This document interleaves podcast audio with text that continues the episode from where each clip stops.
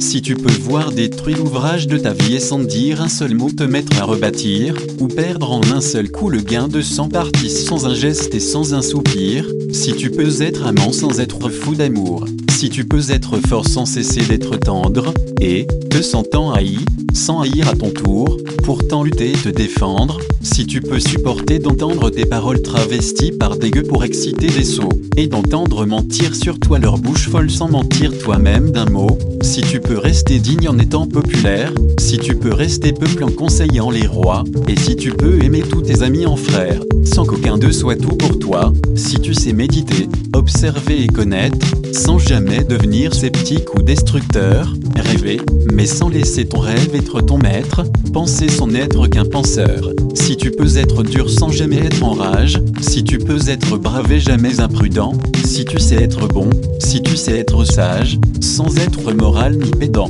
si tu peux rencontrer triomphe après fêtes et recevoir ces deux menteurs d'un même front, si tu peux conserver ton courage et ta tête quand tous les autres les perdront, alors les rois, les dieux, la chance et la victoire seront à tous jamais tes esclaves soumis, et, ce qui vaut mieux que les rois et la gloire tu seras un homme, mon fils.